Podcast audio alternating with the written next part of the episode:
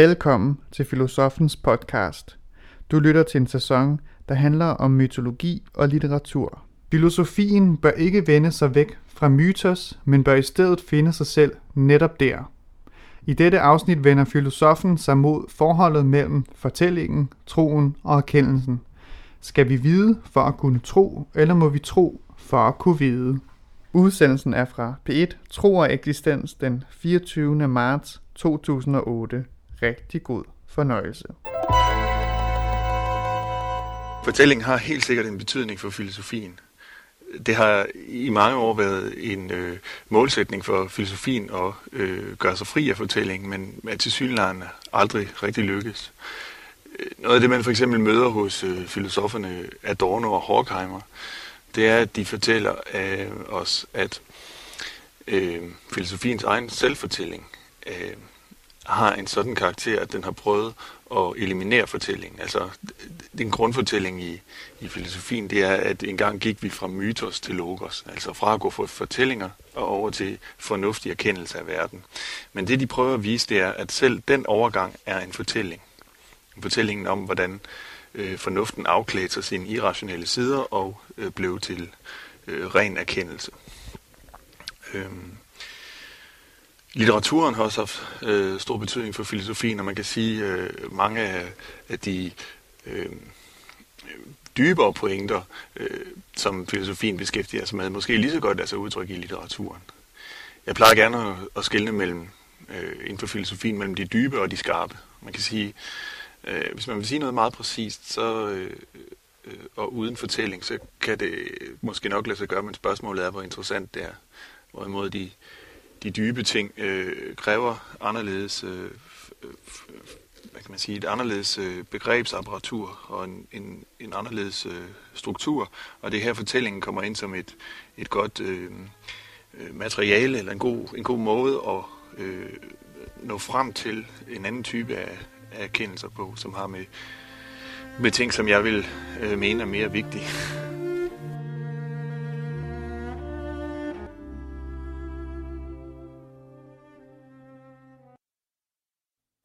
E- eftertanken er måske nok øh, relativt undervurderet i erkendelsen. Altså det er en af de øh, grundlæggende hermeneutiske pointer, altså øh, den hermeneutik af læren om fortolkning. Det er, en, det er en grundlæggende hermeneutisk pointe, at verden ikke bare lader sig forstå af sig selv, og at det, der sker, ikke bare lader sig forstå nu, som det er. Vi har jo sådan i øh, daglig tale et, øh, en almindelig råd, som vi går og giver hinanden, nemlig at man må gå hjem og sove på det.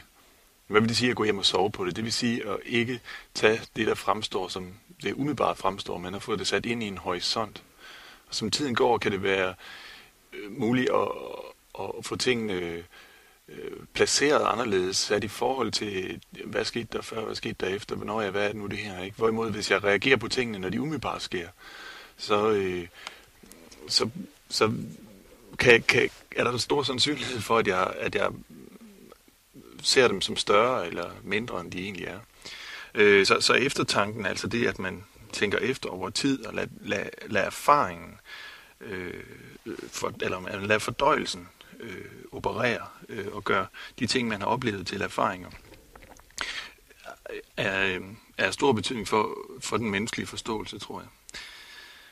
Øh, inden for hermeneutikken vil man også sige, at øh, erfaringen altid står åben. Hvad betyder det?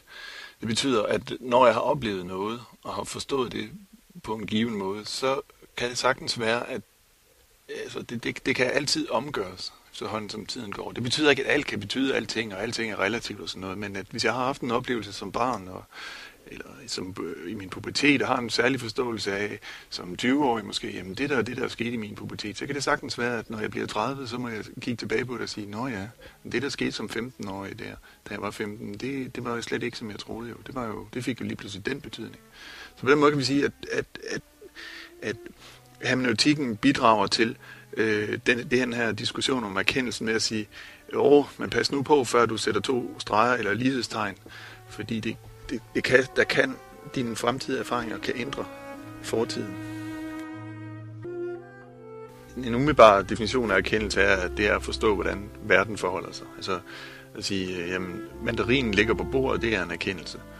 øh, det udtrykker et sagforhold i verden, nemlig at, øh, at mandarinen og bordet står i et bestemt forhold til hinanden.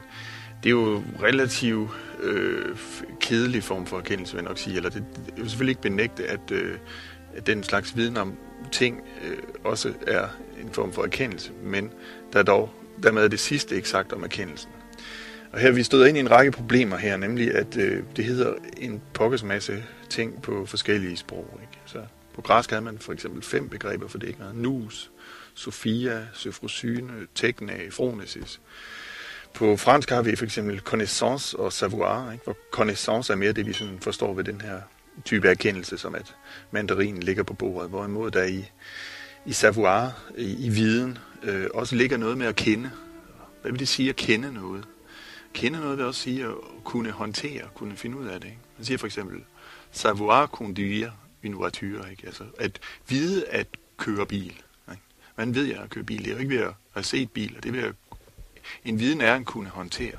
Hvad er det at, at, hvad er det at kende kvinden? Det er at kunne omgås kvinder, ikke? Eller øh, hvad man nu øh, kunne finde på af eksempler. Så, så i stedet for en, en, en, øh, en mere simpel forståelse af erkendelse som blot øh, sagforhold, så, så tror jeg, jeg vil gøre mig lidt til talsmand for, at, at, øh, at erkendelse har at gøre med en, en, en kunne håndtere, en, en, en erkendelse, der oparbejdes igennem en, en praksis også. Erkendelsen af livet for eksempel kan have at gøre med øh, at, at, at kunne leve livet. Ikke? Altså at, at adgangen til erkendelsen ikke bare handler om det, man i filosofien kalder perceptionen, altså at stå og kigge på noget, men at det, det også handler om at gå ind i. Ikke? Altså for, for at lære livet at kende, må jeg gå ind i livet. For, for at lære andre mennesker at kende, må jeg, må jeg gå ind i dem, ellers så, så bliver det en, en, en, en en anden form for, hvad skal man sige, den her type erkendelse, sådan mere, øh, hvem er Anders? Jamen, han er 1,95 og 34 år, ikke? Ja, jo, det er også en erkendelse, men det er ikke at, at kende øh, på, på den samme måde, så, så erkendelse i en mere udvidet betydning er, handler om at, at gå ind i, ikke? Og, øh, og det tror jeg egentlig også, at man kan sige om, om troen, at, at kender vi troen, hvis vi kun kigger på den udefra og betragter den som sociologisk fænomen og siger, der er så også mange kristne der, og de har en Gud og, og opfører sig sådan og sådan. Øh, ja, jo, det, det gør vi nok. Det er nok en erkendelse, en, en sociologisk erkendelse af, af troen, men det at gå, altså, at gå ind i den er en anden form for, for erkendelse, vil jeg mene, eller en mere udvidet form for, potent form for erkendelse. Jeg, jeg mener, at grundlæggende, at erkendelse kræver øh, tro, men ikke nødvendigvis øh, religiøs tro, men det kræver en tro på noget. Øh, hvis jeg kan give et eksempel, så i indledningen til sin retsfilosofi, så siger helt, øh, det virkelige er fornuftigt, og det fornuftige er virkelig. Det er en ret vild påstand, at, at virkeligheden øh, skulle være fornuftig, og at øh, fornuften øh, Øh, også skulle være virkeliggjort. Ikke? Men hvad, hvad, hvad mener helt? Han, han er nødt til at fremsætte en påstand, som man er nødt til at tro på, for at kunne forstå det. Altså, at, at øh, vi starter ikke med ingen viden, og så akkumulerer vi noget viden, og så har vi viden eller erkendelse. Nej, vi, vi, må, vi må forestille os, at det er sådan her for at kunne se det. Øhm, og det, det er jo allerede en tro. Ikke? Det er sådan, øh, den tyske filosof Gadamer har også nogle betragtninger om, hvordan at, øh, forståelsen og samtalen og sådan noget kræver en tro. Ikke? At man tror på, at det den anden siger hænger sammen. At man tror på, at den anden mener det og øh, taler sandt og sådan noget. Ikke? Øh, det, det, det er en væsentlig del for, at, at samtalens spil fungerer, for at forståelsens spil fungerer, er, at øh, man, man, man, man har en tro på, at, at, at spillet virker, eller det, det er den ene ting, ikke? Og den anden ting var det, jeg sagde i forhold til helt dermed, at man, at man, man, man tror igennem, eller man forstår igennem billeder af verden, som man har, ikke? Men man starter ikke bare med en tabula rasa, altså en tom tavle, som man så giver sig til at skrive på. Man har et, man har en hel, et verdensbillede, som man prøver at, at, at sætte de ting, som man sanser og møder i forhold til. Man kan også sige, at den anden øh, tro, som er betingelse for at kende, er, at man overhovedet tror på, at verden lader sig forstå. At det overhovedet lader sig gøre for menneskene at give mening og give betydning øh, og, og lade sig øh, lade verdens struktur trænge ind i sin bevidsthed. Det er jo også en form for tro, ikke? Som, som man må sige, at øh, næppe er nogle mennesker, der ikke har. For mig betyder påsken ikke noget særligt, men troen gør. Øh, jeg har en personlig trosbekendelse, som jeg har overtaget fra den tyske filosof Adorno, som i sin bog Minima Moralia skriver et sted i en bisætning. Men mennesket er jo altid bedre end sin kultur. Med den tros øh, bekendelse, eller med den tro i hende, der lader det sig øh, gøre for mig at, at omgås verden på en anden måde. Altså, øh, Øh, man kan spørge, jamen, er det en kristen tro, eller muslimsk, eller er det buddhistisk, eller... Men det er en tro på, at selvom kulturen er noget lort, og selvom den laver nogle forkvaklede menneskelige forhold, når man så møder det konkrete menneske, så er det altid bedre. Det er aldrig helt, skal vi sige, så slemt som sit samfund. Og, og, og den, tro, den tro betyder meget for mig. Mit virke som filosof er ikke i modsætning til troen på den måde, at øh, filosofien aldrig rigtig lader sig gøre uden, uden fortællingen, og troen på, troen på at verden hænger sammen, troen på, at den lader sig forstå, og, og så videre.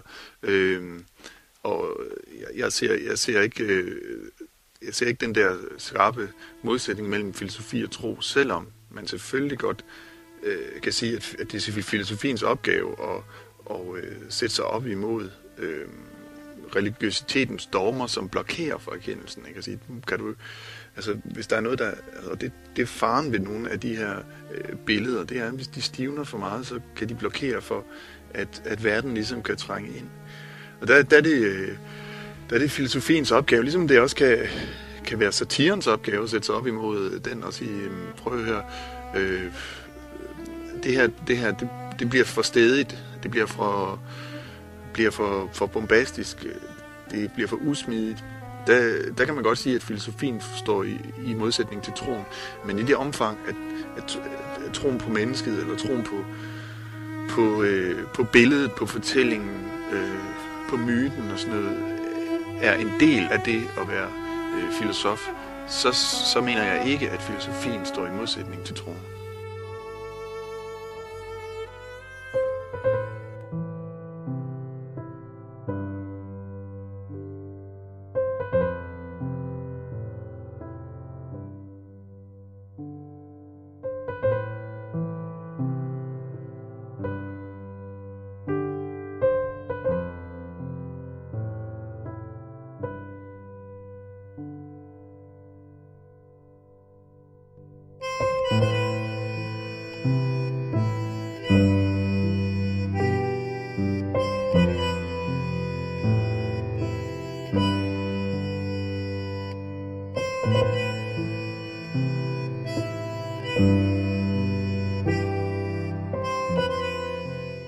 Du har lyttet til Filosofens podcast.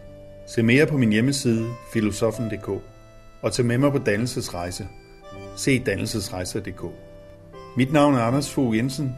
Tak fordi du lyttede med.